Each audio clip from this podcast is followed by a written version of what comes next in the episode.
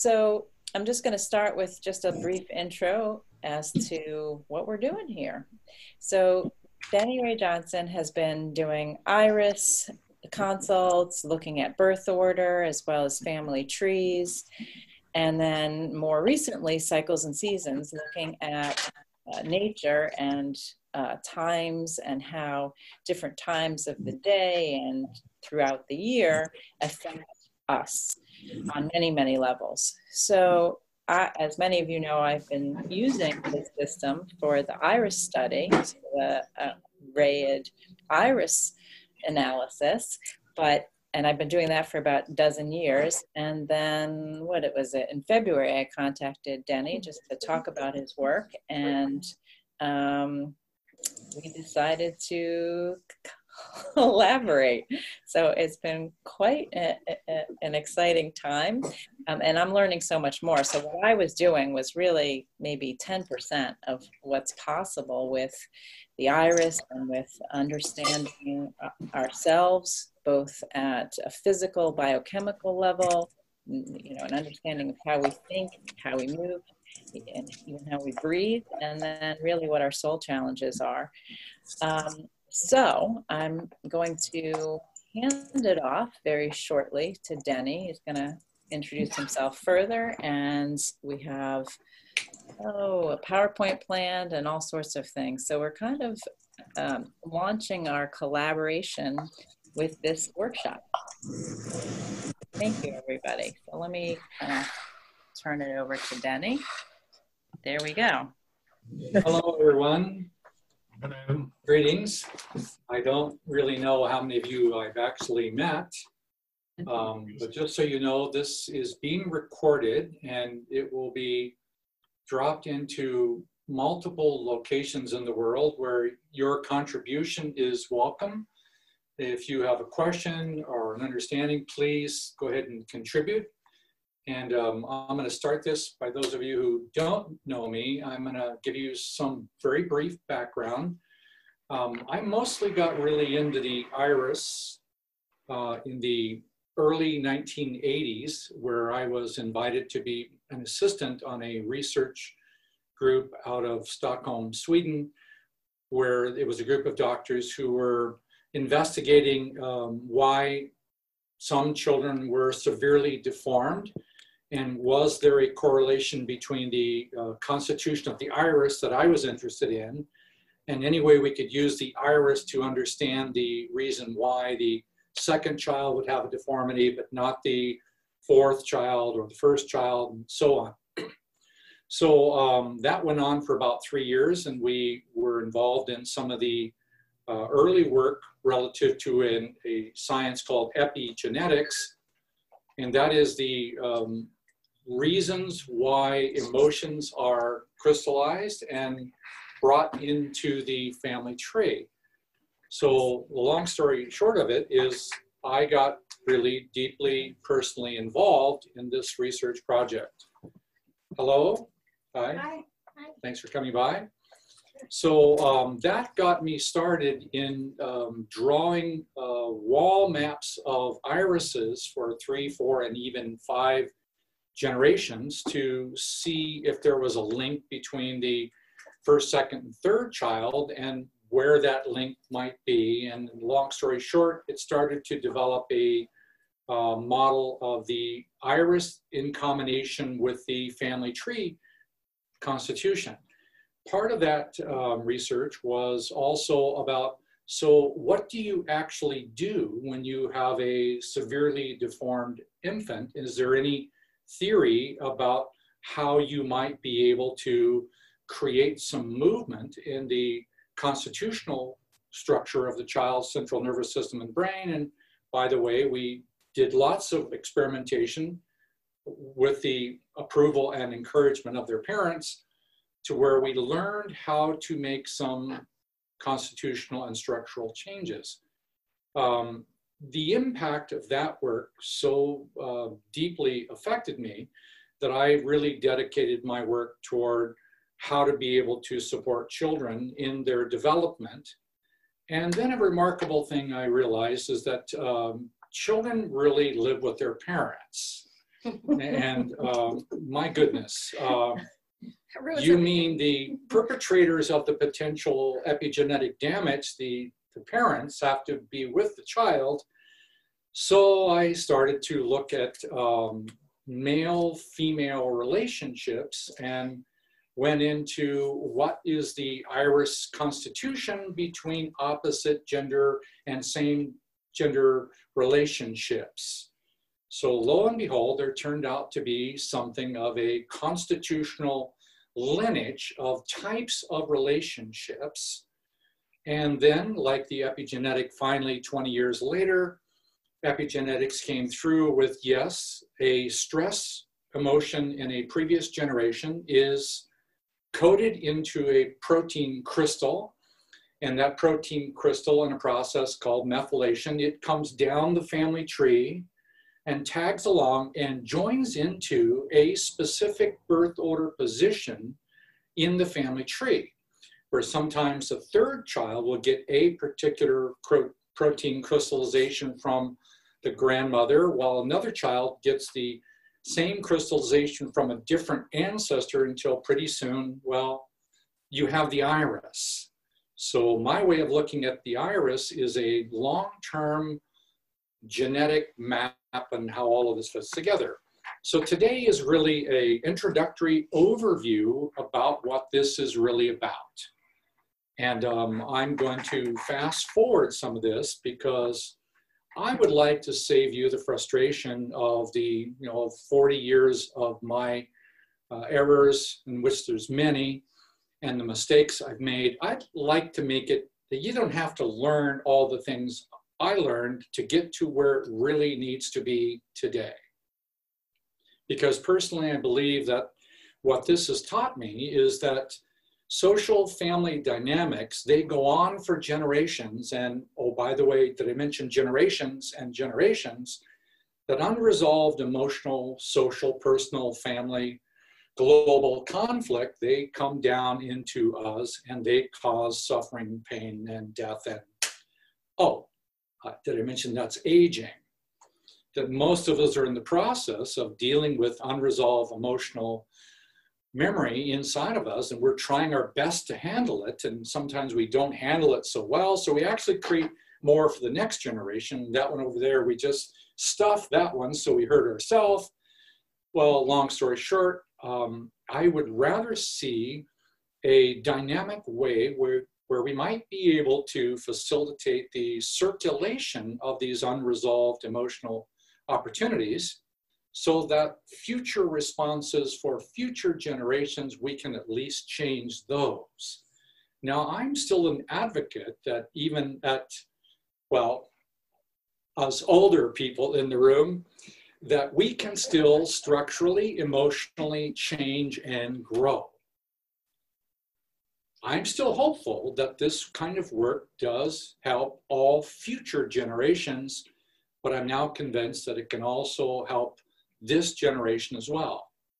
So the, the end of this is going to be a, an invitation for you to participate in several programs, be it locally or nationally or internationally.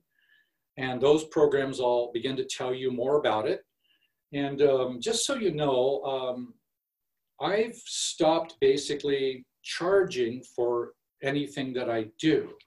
Yes, I still charge fees at times depending on where I am and what I do, but virtually all of my work, I make no criteria, especially in learning, that you need to pay me something in order to come learn something that is genuinely beneficial for you, your family, our world. So you are welcome to learn without paying anything. But along the way, if you find out that, hey, you know, that stuff from the old crazy guy actually worked, then you might say, hey, you know, we want to support the development of this work worldwide and any contributions like that, they will go into the development of, of this work worldwide. Now, I've been traveling worldwide, my goodness, uh, well, since the late 60s. Uh, that dates me right there. When that's back when airline traveling used to be fun no, it, it stopped being fun by 2001 if you didn't find out, and that air travel is downright difficult and it's like going through a gauntlet to go anywhere in the airport now. So I'm really glad that the internet has made this much easier for me to be able to do this. So that's the overview of what this is about. The iris, yes. Birth order, yes. Family tree, yes. And then the most important part is what can you actually do where you are to have the maximum opportunity for your own personal well-being. Along the way, if you have the persistence to want to learn something more personally that requires some hours, yes, I'm here. We'll have Zoom classes on just the iris. I estimate that would probably take us a, a minimum of five hours to get through the basics of it and we can break that up. So if it's your personal interest to learn IRIS for your own application in your own professional or personal life, it's available. Now, I wouldn't do the IRIS at all without combining it with family tree and the birth order. For example, you can have any constitution of IRIS and be a number one girl. And oh, by the way, if you're a number one girl of your father biologically, then the likelihood is pretty strong that you have a genetic orientation to your father's family, and especially your father's mother, and I hope you like her.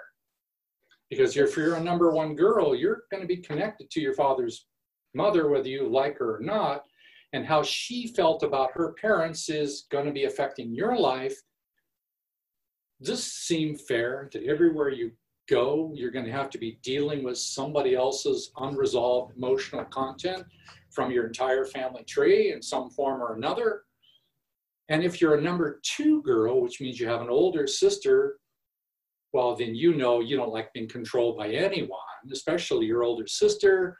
And you find out that your epigenetic line is from your mother's side of the family. And you'll find out if you had six sisters in a row, we can tell you which great grandmother they got their epigenetic influence from. That's kind of fun. So you can get information about this through the iris and the birth order. So if you want to learn both of those in combination, be glad to offer it to you. Please take anything that you see here. It's yours to use any way you want. Duplicate it, share it, sell it if you want. Anything you do from here on out is yours. So whatever you do is yours. Fair enough. You want to write a book about it, I'll help you.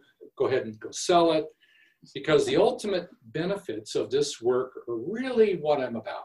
So take anything you see here, and if that's not clear, then get better information. To be more, take that too. And oh, by the way, you're going to have a whole bunch of graphics. By that, there are charts, there's books, there's other things. There is a iris book available online. It's available on RAYID, R-A-Y-I-D, com, and that's called you know, What the Eye Reveals. There's book one and book two. The larger book two is available at RAYID. It is downloadable for free. If you feel like you want to chip in $10 or something, you can do that too. No request is, no demand is ever made on you. And there's also another book, which I consider to be a treasure. That is the birth order book where that's downloadable as well. So you'll be able to read about your children and your own relationship to your family, which gender position you're in. And I would suggest you get the, uh, the gender position or birth order of your mother and your father, and you're going to learn more about your mother and father than you ever thought possible. And oh, by the way, I'm sorry about this, but your family is going to kill you. It is the hardest thing you'll ever deal with ever is your family. Sorry. And they will kill you, literally, because eventually you're going to die from unresolved epigenetic issues triggering a heart attack, a stroke, a cancer, and that's all going to be into your entire family. So I'm sorry, but your family will kill you. Or you'll die later if you manage to be able to process some of this. So eventually, what we're finding out is you have the opportunity to leave an unusual endowment for your children, great grandchildren who have not yet even been conceived. you can begin modifying how you are, how you feel, adding in treasures and leaving treasures epigenetically. Not only things there are stressful, you can actually have a happy time and that's going to be coded somewhere too because all memories are kept. So there you have it. You have an overview of what's available. And I've made the commitment to be here for a period of time yet unknown. right now, it's beginning to look like longer than I might have thought. It's kind of emotional for me to be here because I've really never spent any time in the Northeast. I, I, live in Washington State and Alaska and places far, far away from other places in reality. But then I find out just a few years ago that my entire family tree started just a few hundred miles from here and they came in on some boat, you know, that landed over there east of here and they came in and they did their thing. And my goodness, if you read the history of my family, I'm hurt, ashamed. Well, my family were slave owners. And it goes back to the 14th century, by the way, Sir Francis Drake world. And they came straight out of Great Britain and they came out with the first colonists. And, and by the way, they brought in, and they, they went down to the South and all eight of my great grandparents are from the South. Sorry, didn't like going there either. Very difficult, emotional for me to be in the South. I didn't realize any of this until just a few years ago when the whole genealogical thing came. So it's not easy for me to be in the Northeast because I'm sensitive to what I feel. And I feel it's important for me to learn how to feel all of this, my family tree, and do the same thing I would suggest to you. So that's why I'm here and we'll see how long this lasts. But while I'm here, I am available to do personal consultations one-on-one, and you probably better be prepared for some unusual information. Um, we can get pretty thorough, and we can talk about how that's affecting you, and you can bring in your kids if you, hopefully they're not over 30, no. I, Mine are. I would suggest you bring in the younger ones. I'm always willing to see the younger ones. I only say nice things to them, and then I ask them to go to the waiting room, and then I tell mom or dad all about the things that are in there that they caused, or however that worked. So, and then what you might do. Mm-hmm. What might you do? So, how do you actually treat a number one son? let's just do that one. So mm-hmm. some of you have a number one son, meaning he is the first son of his father. And as you know, the gender sequence follows the father. So if he has a bullet or two somewhere else and conceived children somewhere else, they're counting in the order whether you know it or not.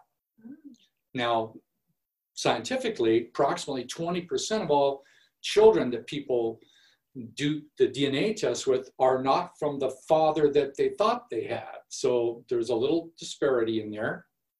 But if it's true, your number one son was his father's first son, then mom, come on.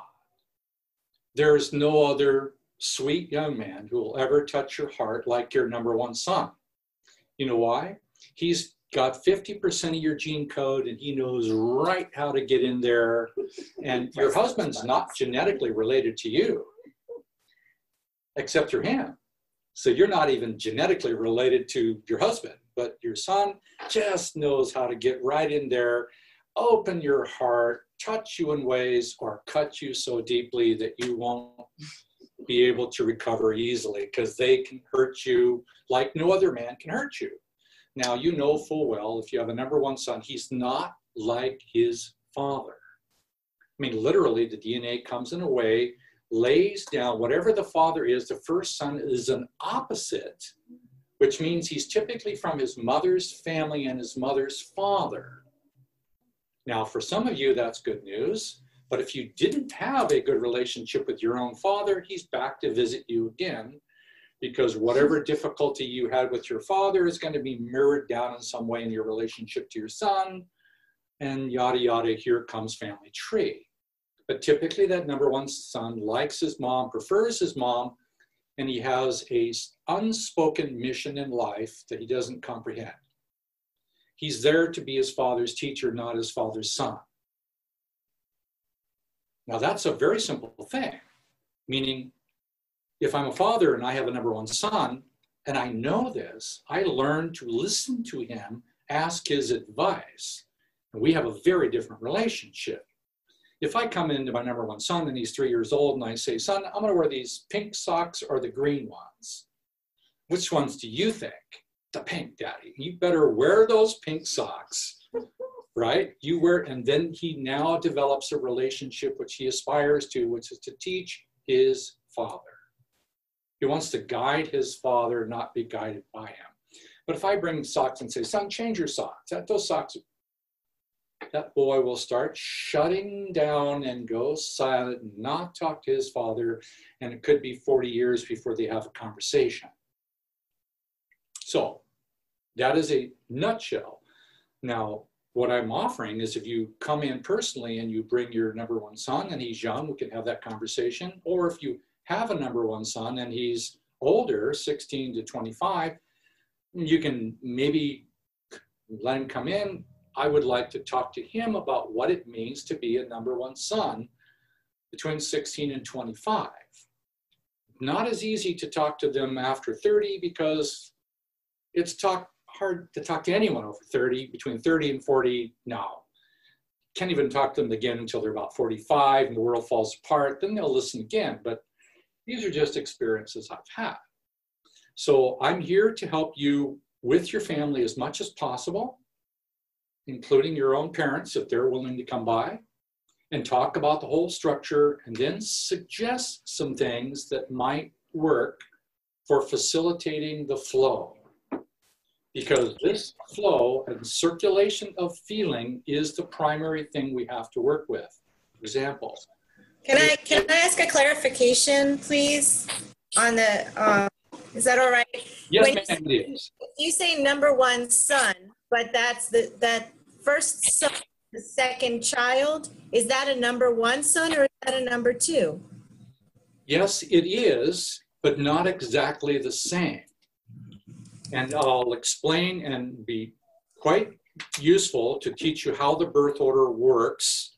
But number one girl and a boy behind it, number one girl is like the rock, but the number one boy behind the rock is like a an emotionally sensitive, very emotional, sensory addictive type child. So like knowing how this works is helpful. Okay. All right, so they're not the same. It's it's not the no. first son. It's the first son um, with nobody before them. With no. So you can have three girls in a number one son, and that has a specific effect. Gotcha. So all those patterns, I'll show you how it works and okay. then you can predict their emotional physical behavior and what haps, happens to them so i'm saying if you want the experience of it i'm here to provide it a couple times a week on that level but i'm also encouraging you to consider that there will be some things i suggest that you do that will help you in the long run and the reason i brought up number one son is because there's a reason why he comes first and there is also in the body, there is a sequence of systems. The number one system in the body is the breath or breathing system. Now, the relationship of mother to her father for yourself affects the lung line or breathing line. So sometimes, if we're going to help somebody with their metabolism, just so you know, breathing is the tip of the spear of all metabolism. So if there is a difficulty between your mother and her father, it's affecting your breathing line. Later on, that affects anxiety. Later on, that affects your sleep state. Later on, that affects your pineal and your scan. So I'm saying every single one of those relationships, like your mother to her father, is a circuit. Unfortunately, that circuit is a circuit that continuously moves until somebody changes it. It will not adjust itself. So a pain that you have, for example, with your father, it's a circuit. And you might think later in life, oh, we get along fine now, but there was a circuit set in place when you were under the age of eight and you're transferring that to your children. So I'm saying if your father had a difficult relationship to his father, that's another circuit. That circuit, sooner or later, you're going to want to deal with because all of these circuits, they affect your happiness, your health, your well being. And oh, by the way, they're going to keep coming to you. What do I mean by that? I'm saying that virtually every emotional encounter that you have is scripted by the dynamics already set up by your family tree. Now, I know that's sometimes a challenging thing to grasp. I'm saying, my opinion, that's all it is, 100% of all of the difficult things coming at you, physically, emotionally, and otherwise, are scripted by the unresolved emotions you carry around inside of you. One of the little examples I use is I like my favorite Rubik's Cube. And to me, um, family trees are like a 12 sided Rubik's Cube. And all of the feelings of all of the three generations of family, they are coded inside you. Now, if there's one circuit inside you that is angry and unresolved that you've never met them, that angry, unresolved emotion is like a time bomb. And here comes somebody in traffic that T-bones you, or you trip and you fall, you break a bone or whatever, you start a, a cancer or you trigger a heart attack or these are not just from things that you eat, they're from unresolved emotional circuits somewhere in your family tree. Now, unfortunately, you're the only one who can change the circuits. Now, a very good practitioner of nutrition and health in the body, pharmaceutical, allopathic, naturopathic, I don't care who you use, but the people who use the right molecules from any source, natural, organic, or synthetic, and they use just the right molecules, they can help you resolve some of the symptoms of the buildup of one of those circuits. That's honorable, that's wise, that's useful. It keeps you alive until you actually resolve why it's there. So sooner or later, you need to look at why it's there. So in this work, we have a goal. The goal is to help you understand yourself and help you understand your family and how to be able to resolve that. So we'll give you lots of information about how that works.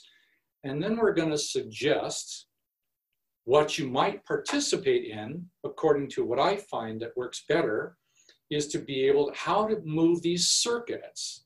And oh, by the way, we just did. So if I mentioned your mother's relationship to her father without you even knowing the man at all or not even remembering your mother we took you to a particular place in memory and we started to jiggle that thing and if we jiggle it well enough over a period of time you're going to have a, the arrival of an emotional experience in actuality, which means somebody may walk up and go, oh, by the way, and they will trigger the exact emotions in that circuit. Or you're going to sleep at night and there is an emotional experience of something spontaneous that comes through or something in the dream state, or you wake up at two in the morning and there's something that happens. You're processing these emotional circuits 24 hours a day.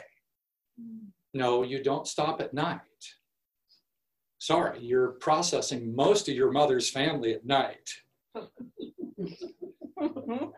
yes, you're processing the mother's family at night. And oh, by the way, I have over the years developed a certain affinity for mothers because it's just not fair.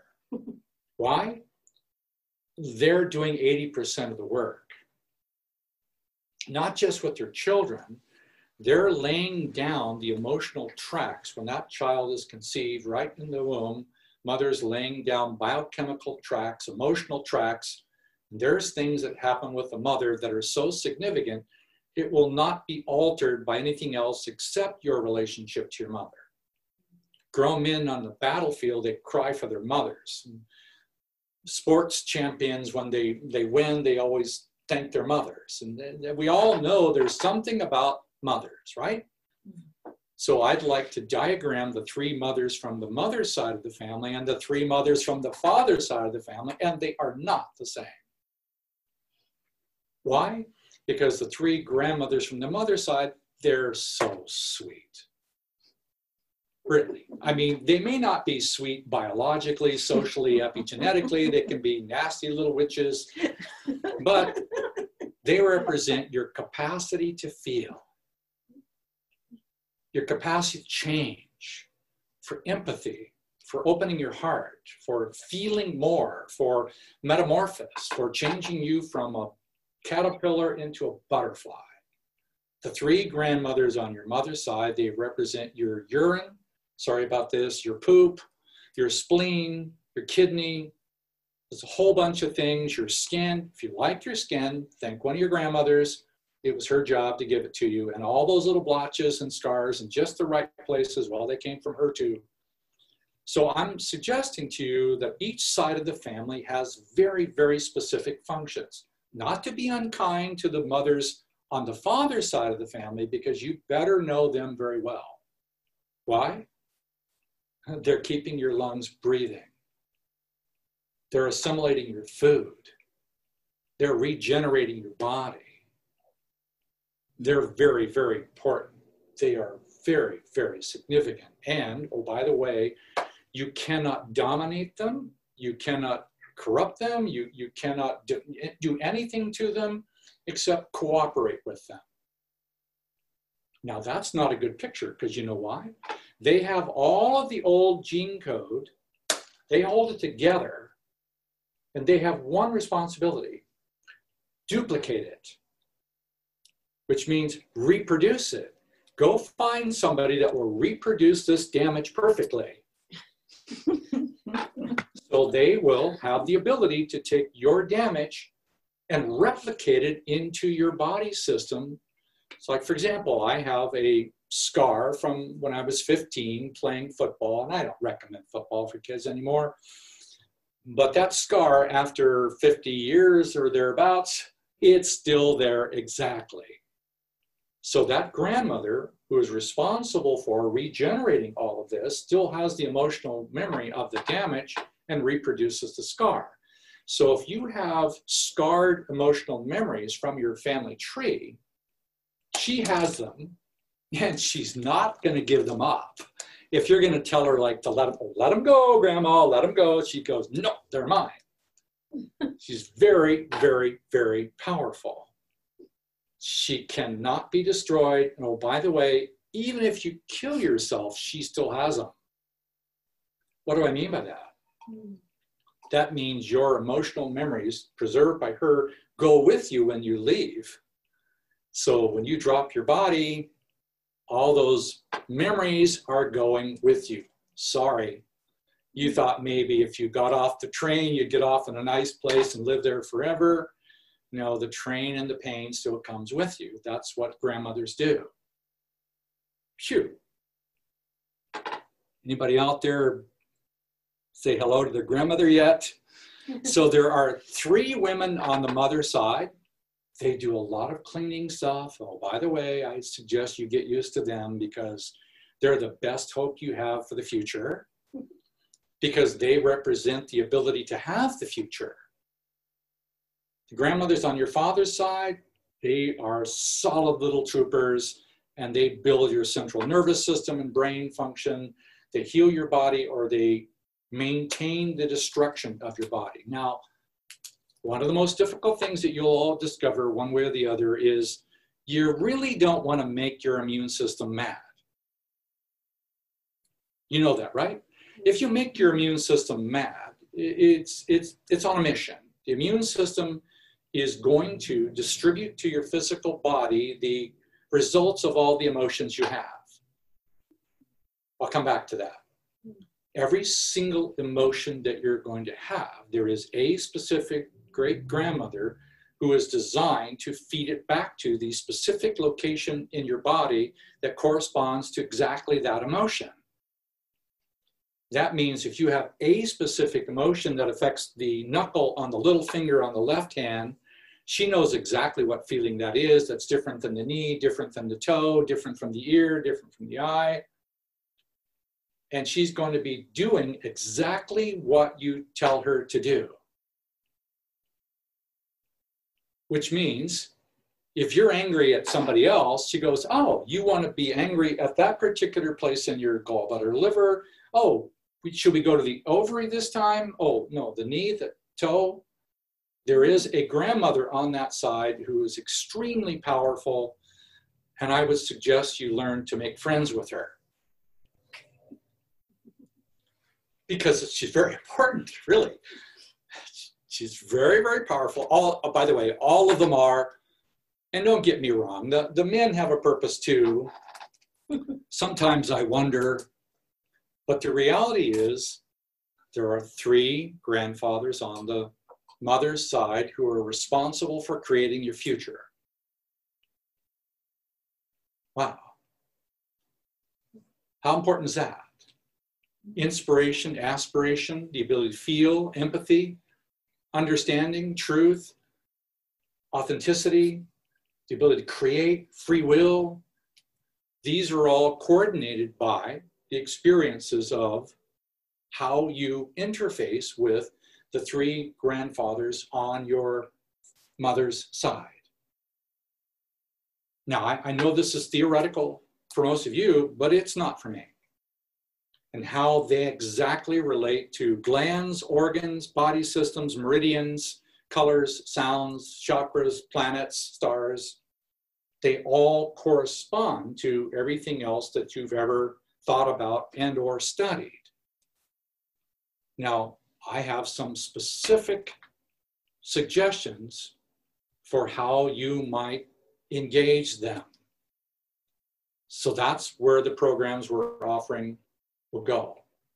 So I'll just pause here for a second. Some of you are either quiet or some of you are looking at me like, where'd you come from? I would go, southern Washington, the middle of the Columbia River, where I used to live on a nice island, but there was nobody around. But now I'm in Connecticut. How did I get here? I didn't click my shoes or nothing. this is this is not Kansas. So, do any of you on the Zoom do you have a specific question that we might address? Any other comments? Yeah. I have a question again. yeah, go, go ahead. um, I was wondering if a child is resolving uh, their emotional issues, does that help resolve issues for the upline ancestors? Wouldn't that be nice? If purely sweet, innocent, lovable children, and I don't know any child under the age of seven that's not sweet and lovable, uh, but no, um, if we had uh, the result of pure, beautiful children being uploaded to the parents and grandparents, we would have a lot of very happy, healthy 80 year olds. And no, so the question is, uh, what is it that's actually shutting down the children? And it's the presence of their parents and grandparents, known or unknown to them. And they, uh, children come in at a uh, a specific capacity that is far greater than mine currently. I mean, they come out with a, a level of the capacity to feel until the uh, capacity to feel is sequentially shut down.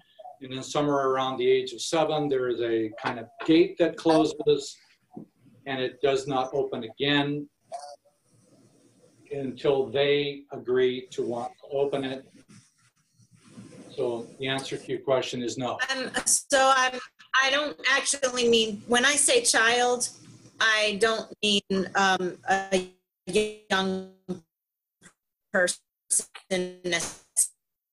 necessarily. We do our own personal work. Will it affect our children and our parents? If we do our own personal work, does it affect our children? Yes, absolutely, for any child under the age of eight. Now, by the way, that means any child yet conceived under the age of eight, which means your unconceived grandchildren will thank you dearly, and your great grandchildren will be preciously more beautiful because of the work you did. But if you have a nine year old child or eight and on, does your personal work automatically change them? No. Because in order for them to be able to actually assimilate that, they need to engage the part of them that engages their free will. They have to want to give and receive with you. If there's a process of giving receiving, and they're engaged in doing that with you, yes, they can slipstream with you, some easier than others. Like, for example, a mother and her number one son, if she's growing in some direction, he will slipstream past her in that direction. If you have a number two boy who's behind his first brother, he will slipstream with his father's father. So, yes, our children can be very strongly influenced by the loving behavioral orientation of their parents and grandparents. But that's only if they choose to want to cooperate with that. They have their free will. You cannot violate their free will, though I think most parents try to many times. Eat this, do that, go there, think this, sit there, don't do that, study this, don't drive like that. Well, by the way, none of that's going to work in the long run. It just builds up a form of resentment that will create difficulty for yourself and your children and your grandchildren. So can we influence our children? Definitely. I guess I'm asking the reverse question. Yeah, so, and, and I, I get what you're asking. And I actually do agree um, with you, Samantha, that you actually can have an effect. So if you personally make changes, um, it's going to change, you know, that circuitry. It's going to change that dynamic within your family. So yes, mm-hmm. my personal work can have an effect um, on parents. On my parents, right? Yeah. So upline, yeah. So it can go upline, um, but again, it only to the extent that they're willing to move with you. Right, but then like if if for example like you said number one daughter is very closely connected to the father's mother then um, then what you're also um, you know if there is that bi-directional association and the person who's in body and working through things in a conscious manifesting way, then um, that uh, ancestor, the grandparent, the grandmother, for example, could um, gain value in her own because you said it goes beyond the grave. So you know, let's say she's already be um, in uh, ethereal form. So I'm already thinking um, the work that the close connections are doing, they're probably soul connections as well as being genetic connections, but that that can also positively trigger their next incarnation, their next opportunity. All I can do is just give you my experience. That's all it is. I'm not saying that my experience is always right. Um, okay. To the genuine sharing of love the genuine sharing of love between any two people is mm-hmm. truly developmental for both of those people and their generations under them. But in mm-hmm. order for somebody in the past to be able to receive information, they have to be engaging their desire to want to receive it from you. Mm-hmm. And there would be ideally a circulation because you can't violate their will and say, I'm going to make my grandmother loving, there has to be a choice on her behalf to want to engage that. Now, there are some feelings that I would urge you to consider, and we can go into this in greater detail. There is a feeling that is most effective for touching the grandparents, and that's going to be compassion. My experience is compassion the genuine desire to feel them in their current state mm-hmm. with a sincere desire to want to help them progress will be felt by them. Then they can make the decision to let your compassion touch them. They can utilize that compassion and your feelings, your, your thoughts, your words, your guidance, your prayers. But if they're resistant to that, there's nothing you can do. There has to be that willingness to open it. So I'm just giving you an overview of where I come from. And uh, uh, again, these are just my experiences. Uh, my suggestion is um, I'd like to give you some things, pieces of information you can take with you, and you can try things out in any way that you want to. So um, what I think we'd like to do um, right now is to see if we can get the PowerPoint set up and we'll run through a series of pictures for you. So we'll take maybe a five minute break right here, see if we can get the PowerPoint functioning, and we'll come back to you, stretch, take a breath, or give some compassion to one of the grandparents that you thought you forgot. we'll be back. All right. Thank you, everybody. Well, just a couple minute break. All right, here we Can I go. ask one qualifying question? Yes. Um, Barb and I are both twins. So as you're going through things, not with each other, but we each have twins. But so if there's ever any like a Identical or fraternal?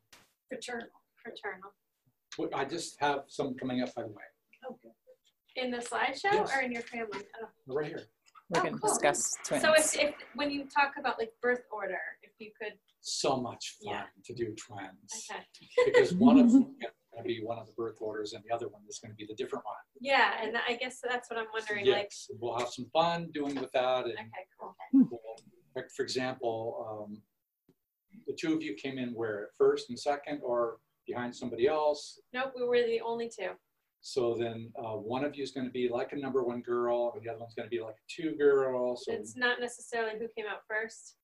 Um, you're going to decide typically it's who comes out first but you'll Okay. know who the one is that likes to have more of the control and does more of the daddy stuff and you're going to have the one that's very privately oriented more you know like don't violate your privacy and she's a little bit more nonverbal so you, you'll be able bring her in she's living nearby Yeah, oh we have she would love this. Come on. Yeah. And uh, yours Um, we have an older sibling, and then I was second okay boy or girl girl, but from a first marriage, so it's two separate. his first marriage Yeah, she was from another marriage, and my mom, then you know, we were married my dad. So Okay, so you have an older sister from from your father. from no, from another man, and then me and my sister, you know, from my father. So So Same mother. you Same and mother. your your sister are one and two of your father. right, So then then there was a girl in the house from your biological mother. yes, Okay, it's a little challenging, but we can do it because there's going to be a genetic number that one of you came in number one girl and the other one's number two. And you'll be able to see number one girl qualities and number two girl qualities. And, and I'll be able to see that based on your body type and a few other things and your insulin and triglyceride resistant stuff. Okay, that's, yes, sorry, it's all there I love it. it's all there to be able to do it, right? But then you're going to be influenced by the presence of a biological older sister who lived in the house. Yeah. She's a half sister living in the house. yes, Very cool. I love this stuff too. Hmm. So that's going to modify how the two of you, you're genetically a one and two, but then your biological sister's there. So you have a little bit of two and three. And then we'll be able to put all the pieces together. Okay, so we can do that. And then your kids underneath that, you have children, yeah, I just have one. boy or girl? Yeah, right. Shouldn't do that for all the number one sons. Are we ready to go? Okay, so what we're gonna do is race through some of just constitutions of the iris. Now, I thought it only fair that we we put this first right eye. I think it's a right eye. Isn't? Oh, it's a left eye. It's the left iris of our sponsor here today. I just thought it would be nice if we put Dr. Randy's eye up there first. So if there's any question who's responsible for all this, we can go in here and go, oh my God, look at that. So next, if you would, just, I, I'm not going to tell them all. Oh. So my attitude uh, about looking at an iris is I'm, I'm looking at a cathedral of one soul. Just so you know that this is a long-term fingerprint. It does not change easily or at all for most people. So pretty much, a, you know, it is there for the long term. And this is what we look at. We look at the entire constitution of the eye. And then we start looking at the what I call the individual sectors, the lower right, the middle, the top. I divide the iris now just into six pie shaped wedges, and those will correspond to different ancestors in the family tree. Next. Well, by the way, we have lots of these, and we just so happen to have, these are identical twins. And you can see how the constitution is similar, but then you can also see that there are some constitutional differences. If you look at this spot right here, you have an individual brown spot in this position, but not in the top one. If you look in the top one, you have these two lines here, which are significant, but not in the bottom one. So even though they're identical, you'll be able to see where the individual sectors are. You can describe identical twins in a way that only they know is true. Next. Now, these are um, identical twins. You'll see the same structure, but these are identical twins with different marks in the same position. If you look closely, the interior substructure of the iris is very similar but the actual experience of these twins is very different. For example, this position, these two marks here, in this sector of the left eye, It is not in the sectors of the sister in the same eye. So this is how a, if you will, the epigenetic influence that the one twin got is different than the epigenetic influence of the other twin. So even identical twins, there are pretty substantial differences at time. Then this, by the way, um, is just a closer look of the two, just so I brought it up to show you this sector here, this sector here in the, in the twin, very different. Next. Now these, these are fraternal twins, fraternal, and you see a different constitutional structure here and different positions. Now, if you look closer in this structure, you see there's an evenness of the vascular system, and you see differences in these individual positions. Some similarity here with this one here, but not exact. So these are fraternal twins with different triggers in their own epigenetic influence. I like looking at twins, done many of them to help me understand what affects them. Next. Now, uh, this happens to be the same child. This is uh, taken at 18 months. And this is the first time we were able to photograph the formation of the brown arriving in a child. And this is at age six, and this is at 18 months.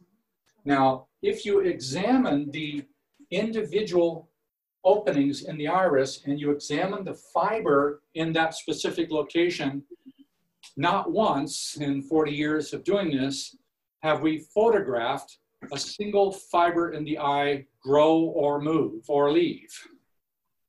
Not once. We photographed infants right at birth who have the vascular system and it doesn't move. We've we do not see specific brown dots in any child's eyes, and they form typically after the age of three. This was quite early at 18 months. And then they fill in by six, seven, and eight. And then they um, add just a few more sometimes at nine, 10, and 11. only once out of tens of thousands of photographs have we photographed, specifically photographed, a single brown dot forming in an older person. Just once. We do have before and after photographs 30 to 40 years apart with just tiny little speckles of increase of brown dots. So typically the iris is a long-term epigenetic map. Now, um, what I do is start with the constitution generally of the eye. And by the way, I'm, I'm planning on teaching for those of you who want to learn how to use it in your own practice. I'll take you through the easiest way to glance at an iris, and I'll give you an example.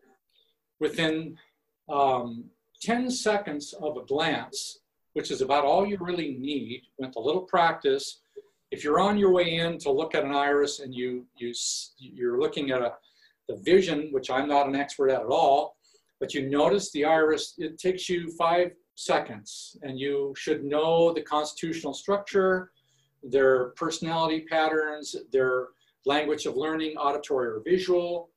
You should know so much in just a quick glance of who they are. And then if you can compare the left eye to the right, you start to see which eye has the greatest number of characteristics. You might notice that there's a brown spot here, but not as much over there. You see the white clumping around the outside. You make a note of that. And then um, what's really going to happen that I think is the most important part for a practitioner is that you're going to be able to build a specific rapport with that patient or client because you're going to be able to relate to them as they actually are, and you're going to be able to understand them without asking a lot of questions. Next. Now, this is just giving you some constitutional uh, structures and the difference for it. You can see how you have the brown dots throughout. this is a particular sector at the top of the eye. You notice the difference between the left eye and the right because the left iris is primarily the from the mother's side of the family, and the right iris is primarily from the father's side of the family. And the old school used to be left brain, right brain, which to me, I'm still old school, so it actually does work. There is a masculine feminine polarity function between the right and the left eye. And I'll give you um, a half a dozen ways to confirm this polarity function with the physical body and the body type and so on. And it's not that difficult to come away with information. Now, basically, these are what I call the four constitutional types. And it's fairly easy to see how what, what I call the emotional content type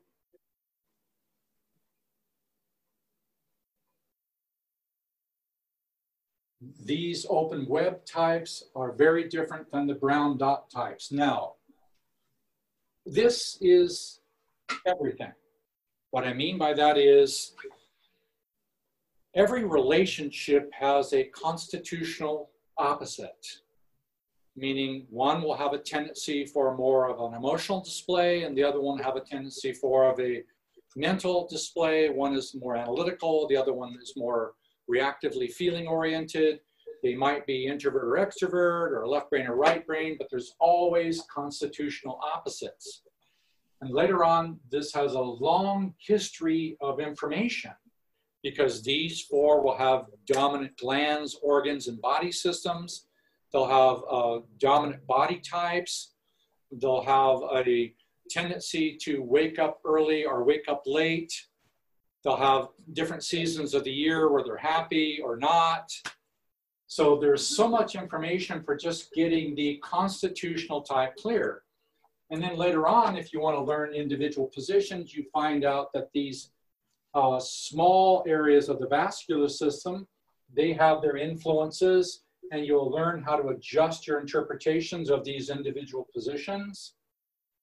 Ah, there's so much information. It's almost staggering what's really there.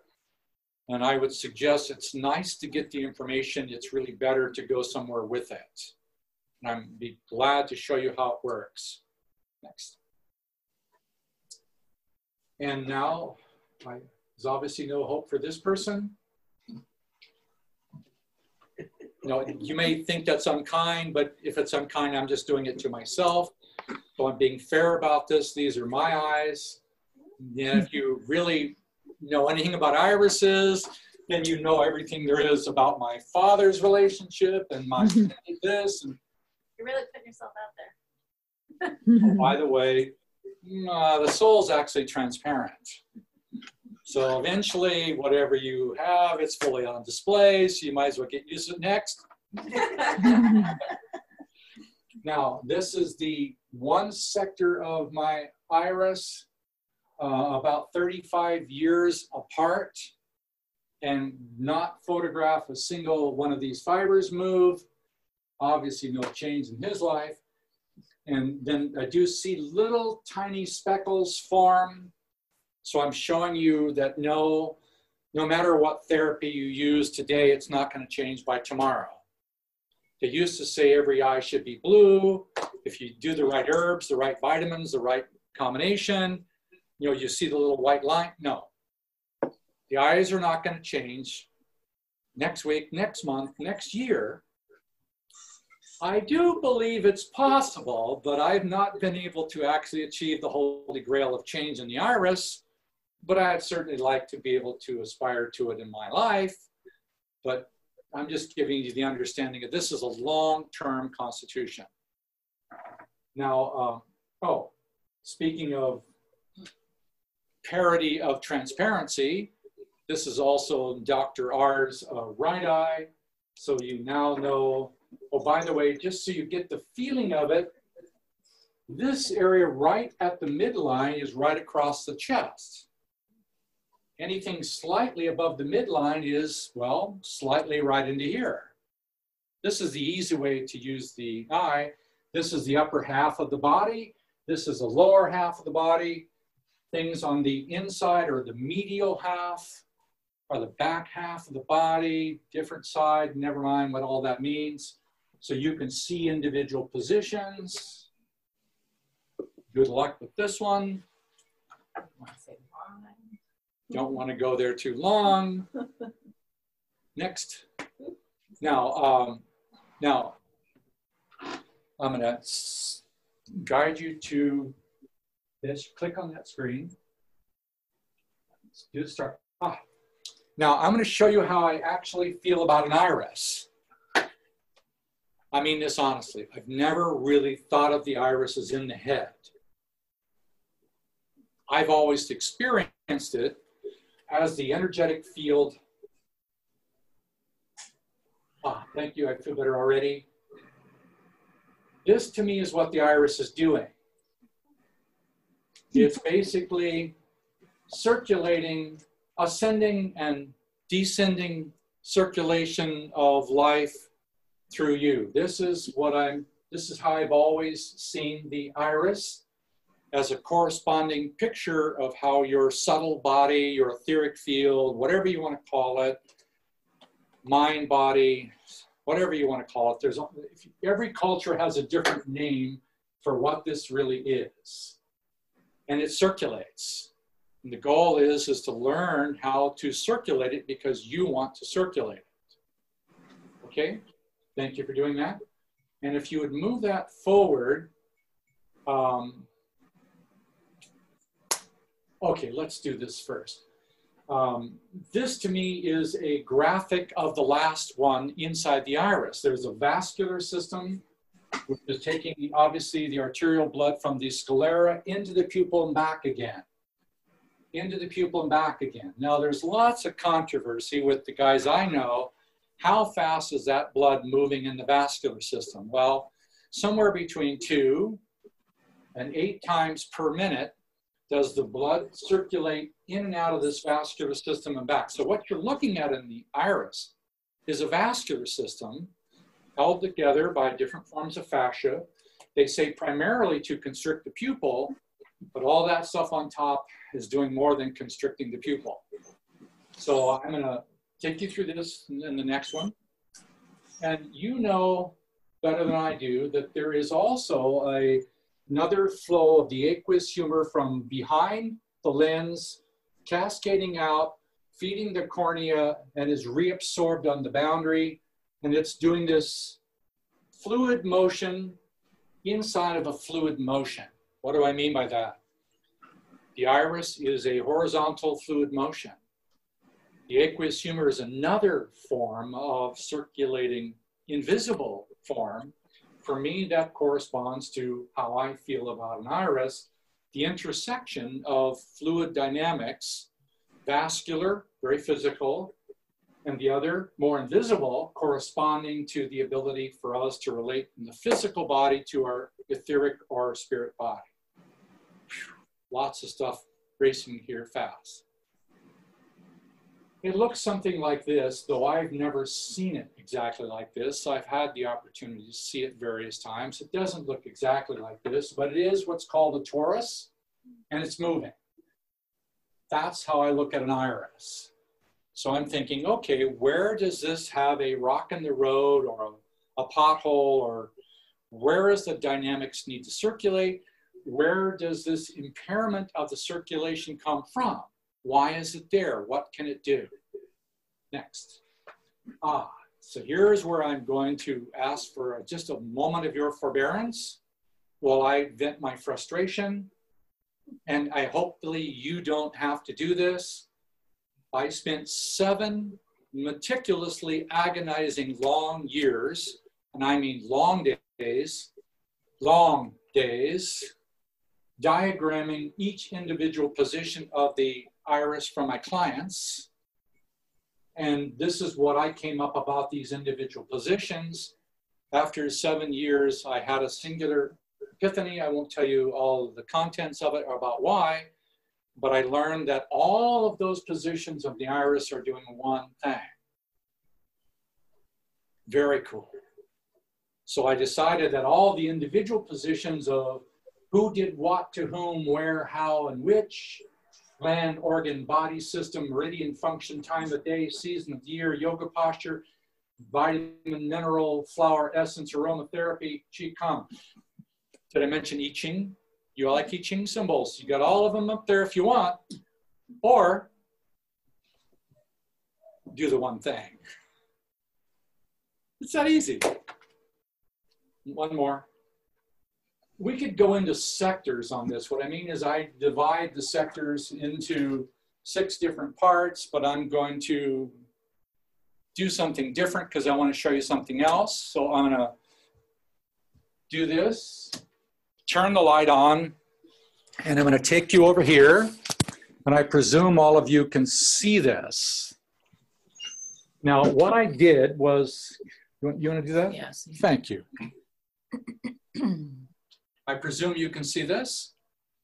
I put up a very brief staggered sequence of the constitutional types, the brown dot type, the somewhat brown dot type with a higher density of vascular system behind it, a highly vascularized interior, what I call kinesthetic type, and then this softer, fluffy kinesthetic type, and then the emotional type, and then the more emotional type. All I did was give you constitutional differences. Now, when you're looking at an iris, you can quickly be able to see the constitutional differences between this one and the one down there. It's not that hard. You can glance in a second. If it takes you longer than five seconds, you just need some practice. That's all it is. And my attitude is if it takes you longer than five minutes to evaluate this, you need practice. Because the, the rest of the time, 55 minutes, you're going to be educating them about something. So your evaluation is pretty quick. Now, each one of these constitutional types, which you can't see is the map on the wall, if you can, maybe moving a little closer. This is a map of the family tree. Six grandparents from your mother's side, six grandparents from the father's side, they're linked into the central function of the body system, glands, organs, body systems, lessons, gifts, abilities, they're all there. Now, any one of these constitutional types can be from either side of the family. So I can't do a consultation or don't want to do one just on the constitutional type.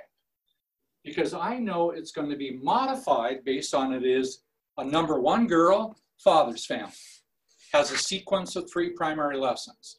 Number two girl, same constitution, mother's family, mother's mother. So if it's if number four girl, ah, I, I have a specific map. If this were six girls in a row, they relate to six grandmothers. Same constitution. So I don't do a consultation. Just with the iris, I can get the language of learning, auditory, visual, kinesthetic types, and, and their styles and personality functions. But as far as really honing down into where they're at in various stages of their life, because we will rotate through the different grandmothers at different ages of our life. What I mean literally by that is genes are calendar based. At different ages, you will turn on different parts of the family tree. I mean, maybe you remember 16 to 25, 16 to 28, how you stayed up all night long and you drank and you, you never wanted to sleep again, you were immortal, and you just desperately had to kiss someone. Well, that's that's hormones. and those hormones are being turned on by a specific part of the family. A little different when you're in your 30s, a little different when you're in your 40s, a little different in your 50s, yes, 60s. You're just turning on different parts of the family. So I'd like to give you that map, how to be able to assess the individual, add in their birth order, and then they give you symptoms. Oh, I broke my right leg. I'd like you to be able to track what part of the family tree each individual birth order pattern came from, and then the body type associated with it. Let me see if I can grab you a chart. It's not right on top, so I'm not going to dig around for it. Um, You'll be able to go on to my website and find the downloadable charts for each individual uh, gland, organ, body system, emotion associated with it.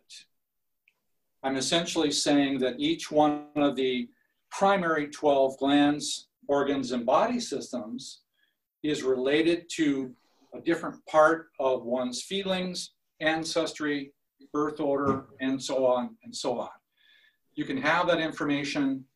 And remember, it's just something I put together. By the way, almost nothing that you see here is an editorial of anything else. I was not an iridologist when I started this. I didn't start with iridology and come to this. When I finally met iridologists, I actually didn't like any of them because that's probably true. I felt that way about most people. so iridologists were especially easy because when they said something about the iris, it was all about this gunk and terrible stuff and how bad your body is and this. When I first started this work, I wanted nothing to do with the body, nothing to do with relationships, nothing to do with personality. I was only interested in the attributes of the soul that needed to be actualized. So when they're talking about all of this stuff happening inside a person's body, I couldn't relate to it at all. So that's some background for, for you, for about me is um, I'm not an editor of other systems. This is not editorialized from anywhere. I'll be glad to share with you more about how and why it got here. Um, but I want to move on. If we could go back to the how are we doing on timing? We have a half hour. How about that? Oh, this is um, one of the brief models that I work with. This is the, the, the power to control the life force coming through the bottom of the body is regulated primarily by these three grandmothers the grandmother number one, which was the father's mother, the grandmother number three, which is father's father's mother, the grandmother number five, which is father's mother's mother. You don't need the map, I'll give it to you. these three grandmothers, they control all of the things from the past. These three grandfathers, they actually create the future. The past, by the way, is very strong, doesn't easily go away. It's not unconscious at all. It's very powerful. The ability to be able to circulate a new flow of life is simply coming from a choice made to feel something different. And the ability to be able to orient that to a particular place that you choose, exercising your free will, this sets in motion the likelihood of a new circuit. That new circuit is something literally you have to build. No one will ever build it for you. Now, if you look at eggs and you look at birds, you never see a, an adult bird chipping away at the egg trying to get the chick out. They wait for the chick to come from the inside. And the same thing is true for us. We have to develop willingly our own desire to hatch. That is our personal responsibility. You can sit here whining and complaining as long as you want, but nobody else is going to do it for you. That's my personal opinion. Next. Next part is um, you saw how I felt about the iris being outside the body. I primarily work with three bodies. Physical body having a definitive need for biochemical support, nutrition, herbal medicine, touch. Very, very, very important that we address the physical needs first somebody's bleeding, we don't give them a lecture. We address the physical needs. So if I can tell from the iris and the birth order combination that there is a likelihood of things causing them stress that could cause them difficulty, I'll send them off to somebody to get a very good nutritional assessment and I'll give them to somebody who's very good about giving them the correct molecules so that their body has an optimum opportunity to balance the, the polarities of the physical body. The physical body is all about polarities, yin yang polarity function. Just balance out the polarities and you're going to get symptom shifts quickly. The right molecules, you're going to get shift. Now, the spirit body function outside the body does not work with polarities it works only with one thing. Like attracts like. Like cures like. It has a different function. So the spirit body or the subtle body is composed of the attraction to emotional experiences that exactly match exactly what you need to feel. So the spirit body is composed of that subtle field around you and I would like to suggest to you that it has correspondences to every knuckle, meaning at every joint in the body, shoulder, elbow, wrist, all the knuckles, they correspond to specific locations in the spirit body. And by looking at the hands, face, and skin, you can more readily see what's arriving in the spirit body. What I mean by that is all of us are attracting to us exactly the right thing through the spirit body that will trigger polarity differences in the physical body. So, not explaining that too much, I work with three bodies. The third body is the most important one because that's where the actual emotional memory is stored. So, when you drop your physical body, you'll be taking your spirit body with you and all the things that you've ever experienced, thought of, or encountered, you're going to be taking them with you, including all of your analytical or emotional memories. But the actual emotional memories are going to be stored in the third body, which is where the soul function is. And if we want to make genuine changes into the etheric or physical body, we can do things in the physical body with polarity. We can do things in the spirit body vibrationally, but we really have to do things on the soul emotionally. And so, how to engage the emotional experience into the spirit body is primarily the work that I dwell on. Next. Now, this is a diagram I kind of put together. The power of the life force is not des designed to hide her genitals. This is where the life force comes from. It comes from below and up and inside the insteps of the feet and on the acupuncture functions on each toe. The energy comes up the inside, down the outside, up the front and down the back. You get that? Up the front and down the back. Up, down. So this is what it looks like for me. There's a circulation of yin and yang, red and blue, circulating all the time. And these black spots are essentially a long-term cause-effect orientation that somebody else put there, which means that somebody in your family tree set you up with an epigenetic influence. And then you have something that's arriving right now. That's the thing that's going to hit you today. How are you going to handle that emotional trigger? This is a relationship where two people get together because they share simultaneous etheric law of attraction similarities. And so they start out with like, nah, they're very kindred, very, yeah, yes, yes, yes, yes, yes. Mm-hmm. Oh, then they start to trigger all the things that you are actually hiding, and then it doesn't work that way anymore. So I'd like to show you how this circuitry works. So people start out with the ascending information, ascending, and then it gets into the hair of the woman. Hair of the woman. Some of you've heard, if you have a biblical background at all, sorry about that, long hair is the glory of a woman. Or behind every successful front, there is a back. Or behind any successful man, there is a woman. So I have my masculine in my front and I have my feminine in the back. If I expect to have any success in my masculinity, I better be nice to the femininity behind me. So thus the input is masculine, the long-term experience is feminine.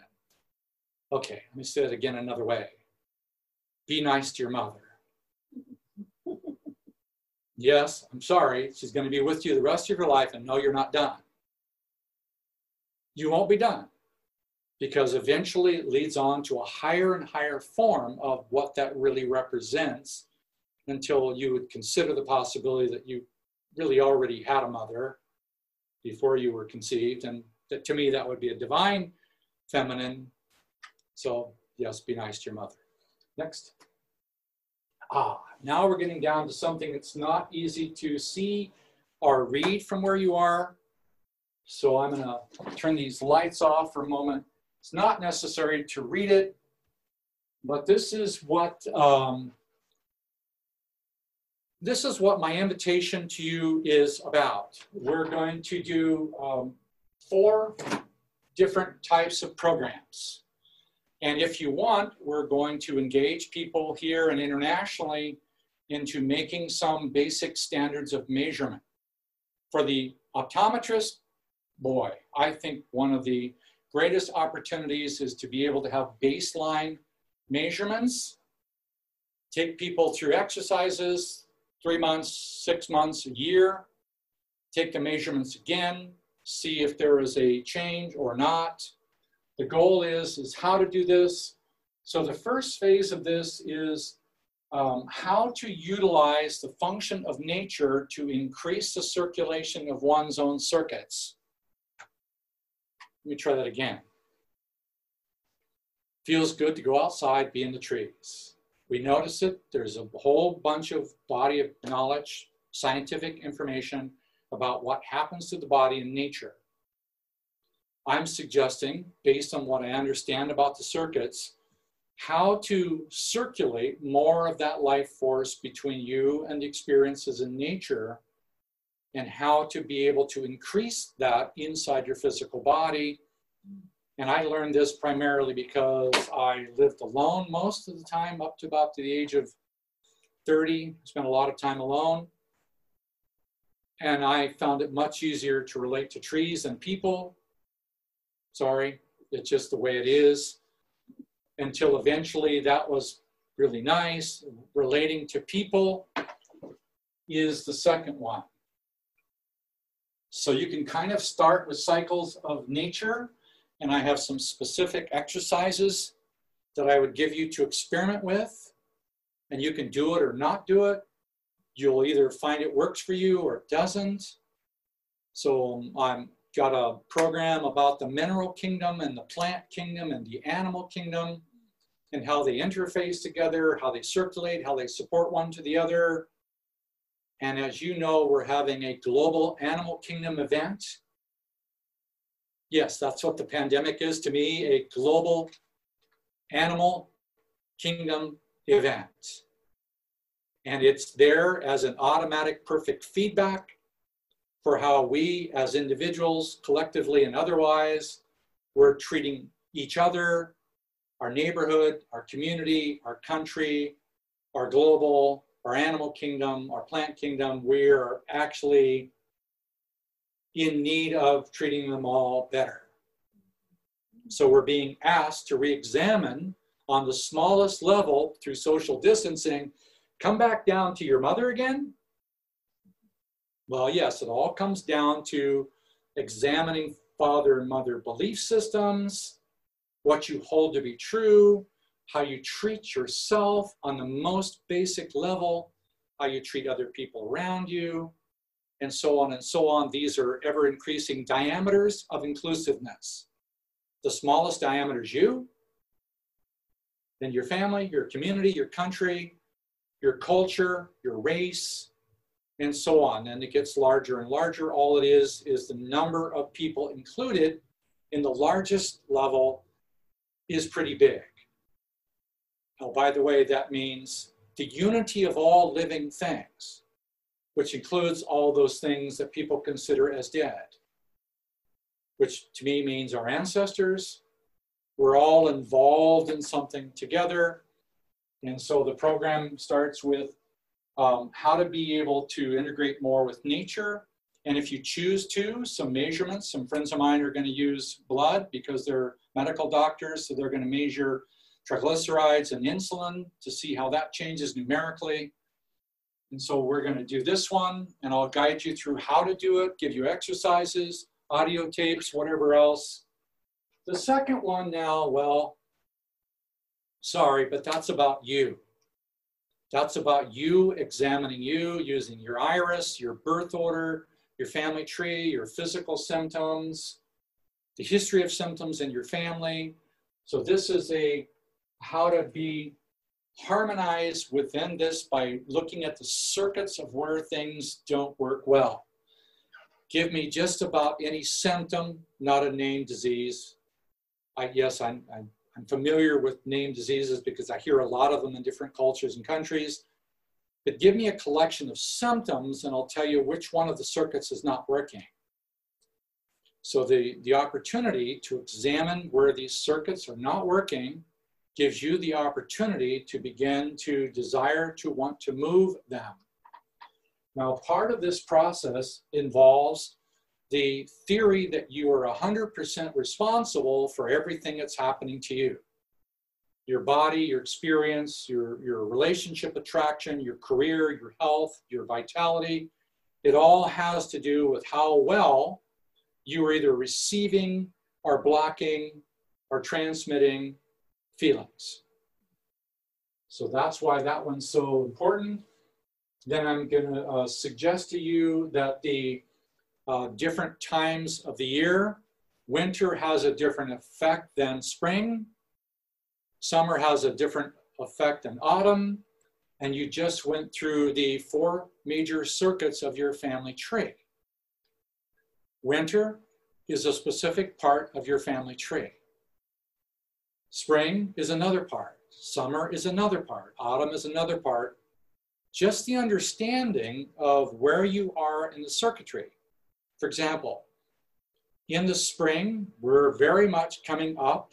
The day length is coming up. Flowers are coming up. The ascending, what we call fire, or in Chinese medicine, the yang's coming up. And right at June 20th this year, it goes from the sun being at its peak and now it's going down into the women. Uh, very important to get familiar with the women. Why? Because as the sun starts going down in its day length, it's accessing the three grandmothers from the father's side of the family.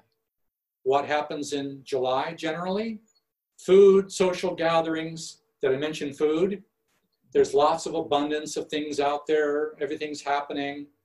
What happens in August? More of that, different kinds of foods. Now starts arriving more melons or nuts or things arriving like that. So different things happen in August that didn't happen in July.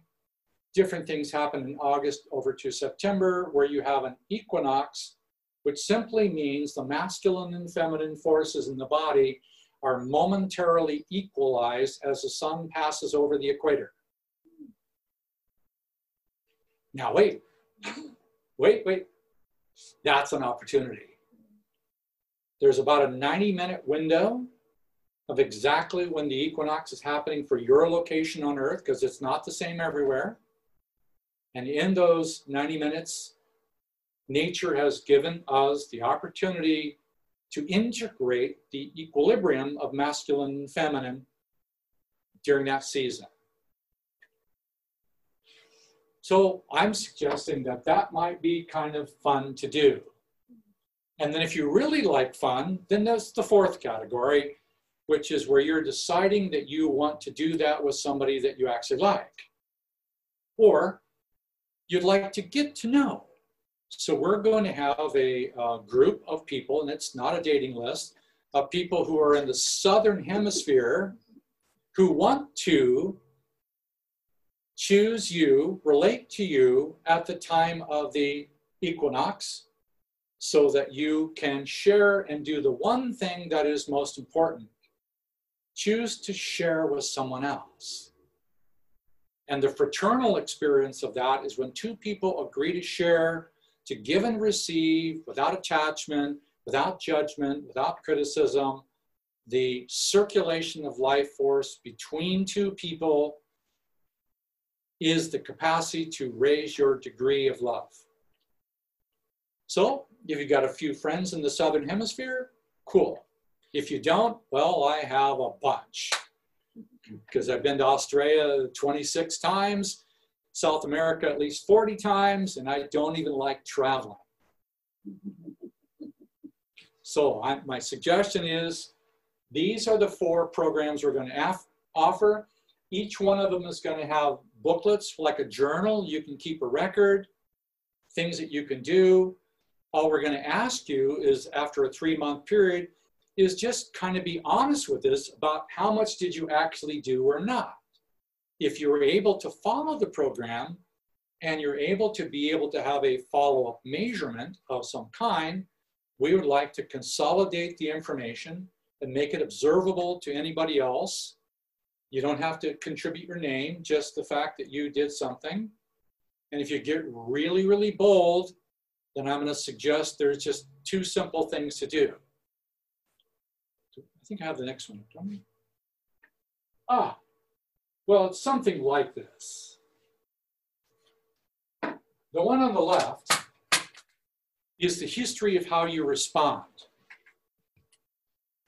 Meaning, on the left here is father's family, and there's all these circuits. Yes, they have lines and threads, literally the life force has lines and threads. I'm not talking woo woo stuff, I'm talking reality. There's actually circuits of lines and threads, and they arrive. The ones on your father's side of the family are designed to hold it permanently. The ones on your mother's side are the ones that you have the opportunity to utilize and create something new. So the ones on the desire to grow side is what do you aspire to become? And then how can you utilize that knowledge to help you pass through some of the blockages that are already there on your mother's side of the family so that you can aspire to create something healthy for the future. Why is that so important? Because if you have a soul based emotional experience of it, this side will remember it forever.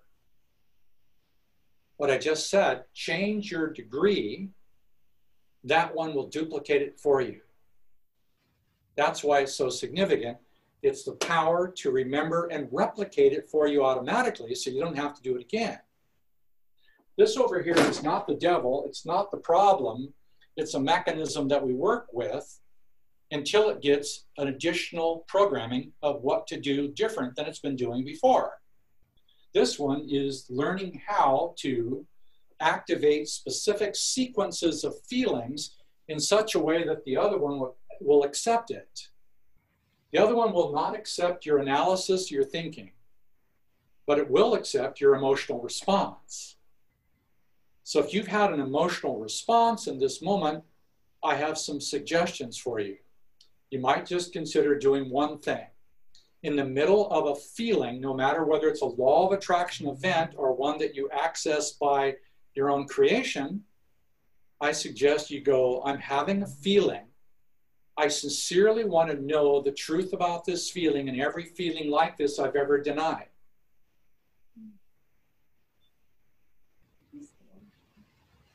It's something like that. And by the way, there's several different phrases you can use.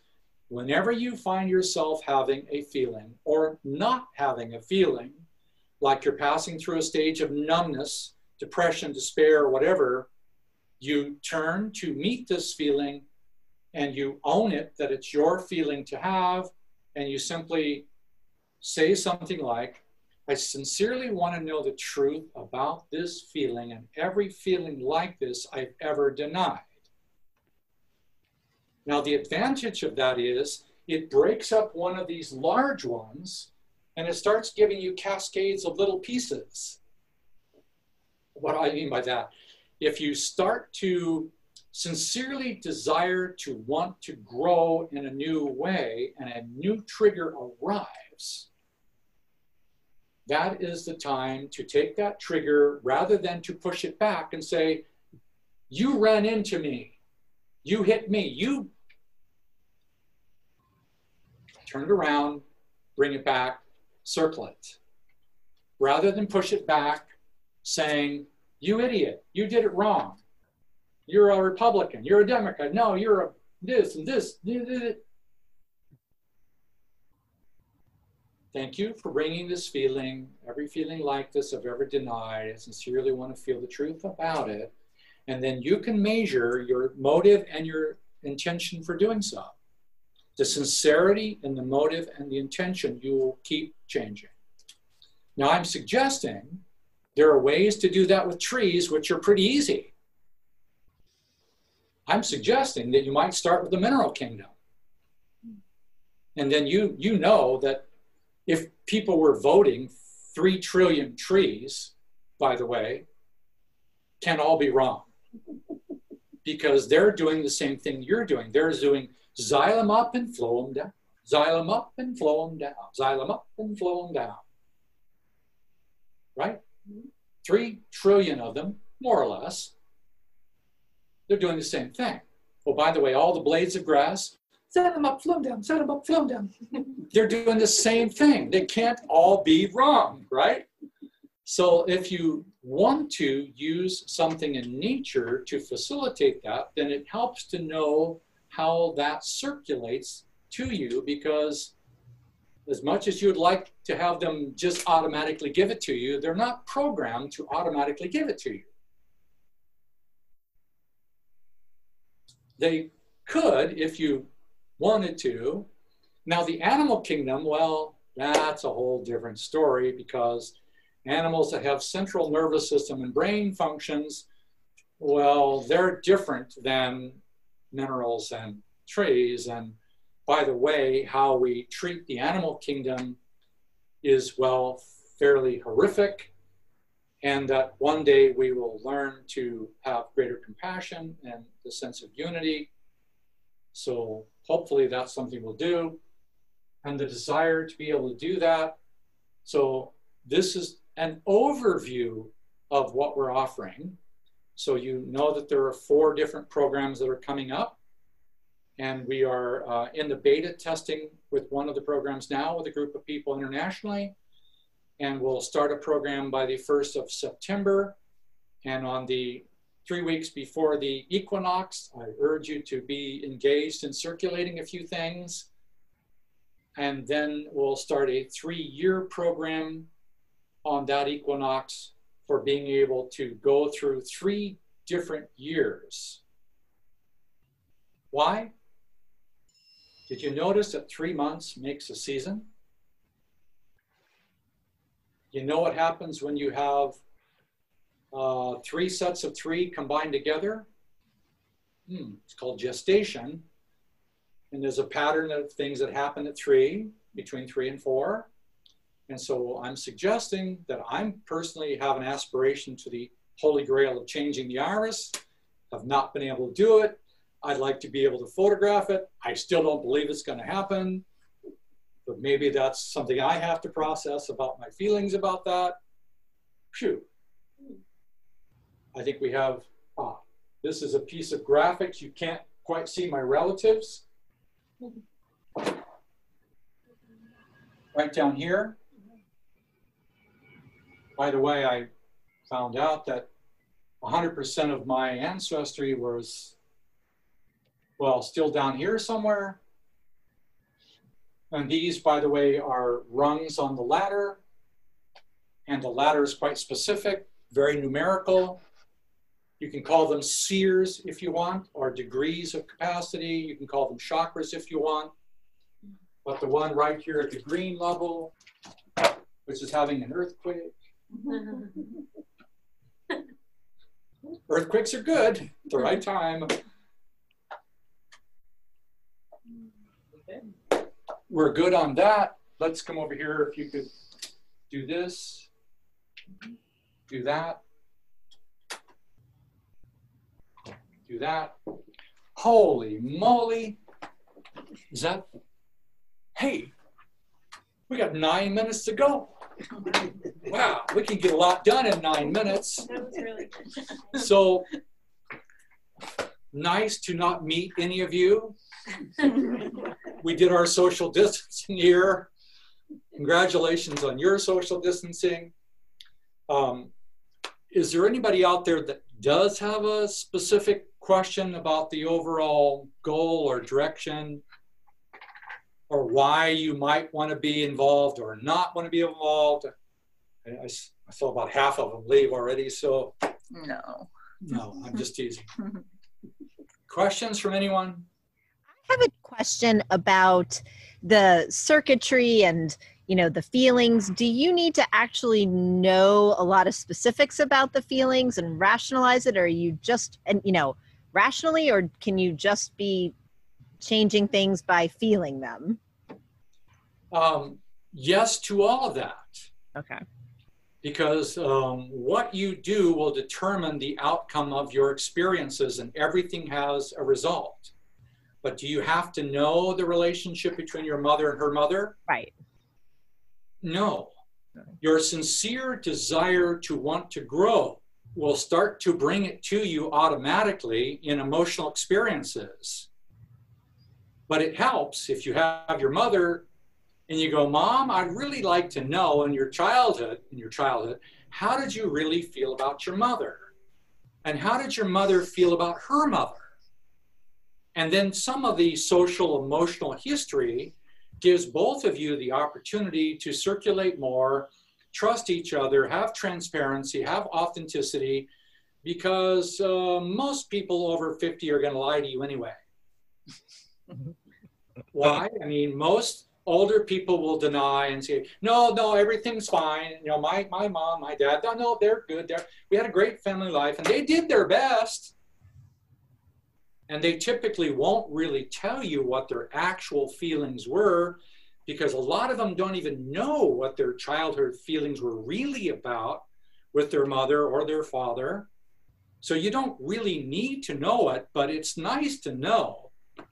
My entire family tree was in the Civil War on the side of the South. And this is the reason why I could never be in a room where there was a Civil War movie on. I'd have to run out of the room. It's nice to be able to know some of the facts. So I'd say, yes, go ahead and find all the facts you can, but you know, circulate and talk to them. You can talk to your grandfather about his relationships to his parents. For example, your mother's father, his relationship to his mother is your pineal and your skin and your circadian rhythm. So if you have night terror experiences, you better look at the relationship between your grandfather and his mother. But if you already have a desire to want to grow, it's automatically going to bring exactly your sequence to you that nobody else has. All of this propelled by a single pinpoint. Remember how I said all of the positions of the iris are doing one thing? Wouldn't it be nice to do the one thing? The sincere desire to want to feel and the sincere desire to want to grow consciously used, sincerely maintained, and motivated for a purpose of something higher will get you results. And the results will be it will automatically bring you hundreds of little threads of emotions for you to process all day long. Now, it helps during the day if you take 10 seconds out of an hour. Oh, by the way, I did measure this. If you take 10 seconds out of an hour and you appreciate the month you're in, let's see, July. Now, give you a map. What are the primary feelings about July? What gland, what organ, what body system? Yes, it's your father's mother. What a great month to go talk to your father's mother or your father about his mother or your grandmother about her parents. It's a wonderful season to deal with the root system of the pelvic cavity. Yes, your father's mother is the root system of the pelvic cavity. She's right down there at number one. Number one happens to be, by the way, in the mineral kingdom, bones. In bones. Mineral kingdom, number one girl, rock, mountain, matriarch, elephant, whale. Well, anyway, there's a whole bunch of symbols for July. If you took just 10 seconds in an hour and you go, ah, really want to build my feelings for this part of me. I really want to know that part of me that is associated with my identity, my ability to be a person, my I am, if you want to call it that, my uniqueness as an individual. And if you just wanted to shout to the rest of the world, I just want to be me. Uh, July is a good month. 10 seconds in an hour. Now, if you link three hours in a row, well, something is going to start to circulate. Now, if you were to do that, if you were really crazy, you were going to do that all day long for a month, 10 seconds. Don't do it at night. You'll be taken care of. Never mind. It just happens automatically at night. But if you did three months in a row of 10 seconds associated with the month, and could you see that there is a sunrise and a sunset every day?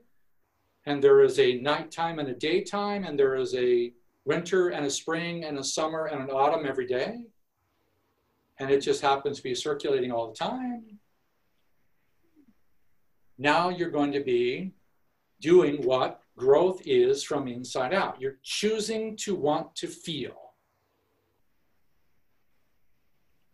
And then you know what happens when you choose to want to feel. The other one's going to go, oh, no, you don't. You have all these old addictions and compulsions and stop right there. Oh, maybe it's just me that has, no, it happens, right? So how do you move through it using nature as a lever? Harmony with nature will use the harmony of the sun, sunset, sunrise, all the seasons of the year, designed because they're perfect. Did you know the exact location of the moon is known millions of years in the future? And every known eclipse is known for millions of years? We're surrounded in a vessel of perfection, waiting for us to decide to want to integrate our physical bodies, our emotional bodies, and our souls into that same perfection. And there has to be something smaller than a pinpoint. I'll give it a word humility. There's the active principle of humility called aspiration. There's a passive principle called the desire to want to feel and receive. So this is an overview of the program. For those of you who want to participate, we'd like you to get measurements, keep your blood work if you have it, and then go back after a year and measure it again and see if there's a number that's better or worse. And then report that. And if you want to have some Brazilian friends, I have a whole bunch that they love to play with Americans.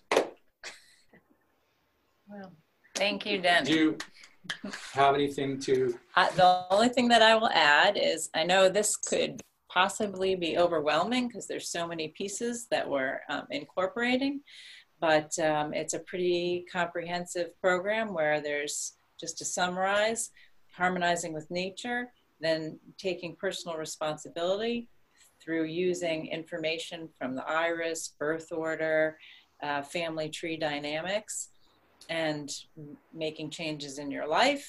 Then we have the cycles and seasons, which is just what he was talking about, how we actually can um, attune to the times of day, times of the year, and those seasons. And then finally, the global friends and connecting with people across the globe. So this was our introduction. And as you notice, there'll be an, there, we have another one scheduled in two weeks, and we're going to continue to do these workshops, hopefully twice a month.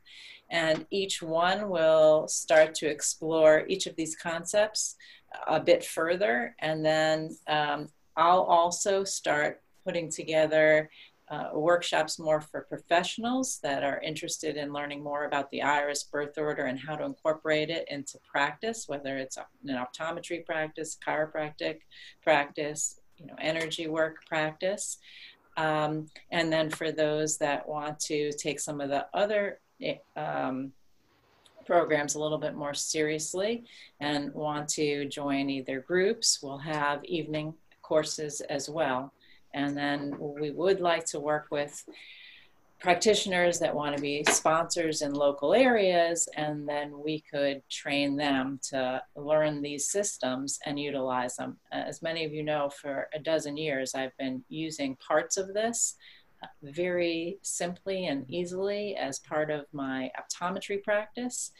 And there's so much that you can do with this information, certainly for therapists, healers, just even knowing the person on a level that they um, might not even be aware of themselves and mirroring that back will actually put them on that healing path. So, really, our main goal is for um, all of us to be able to tap into who we are as individuals and be able to expand, grow, be able to respond compassionately, and eventually be of service to others.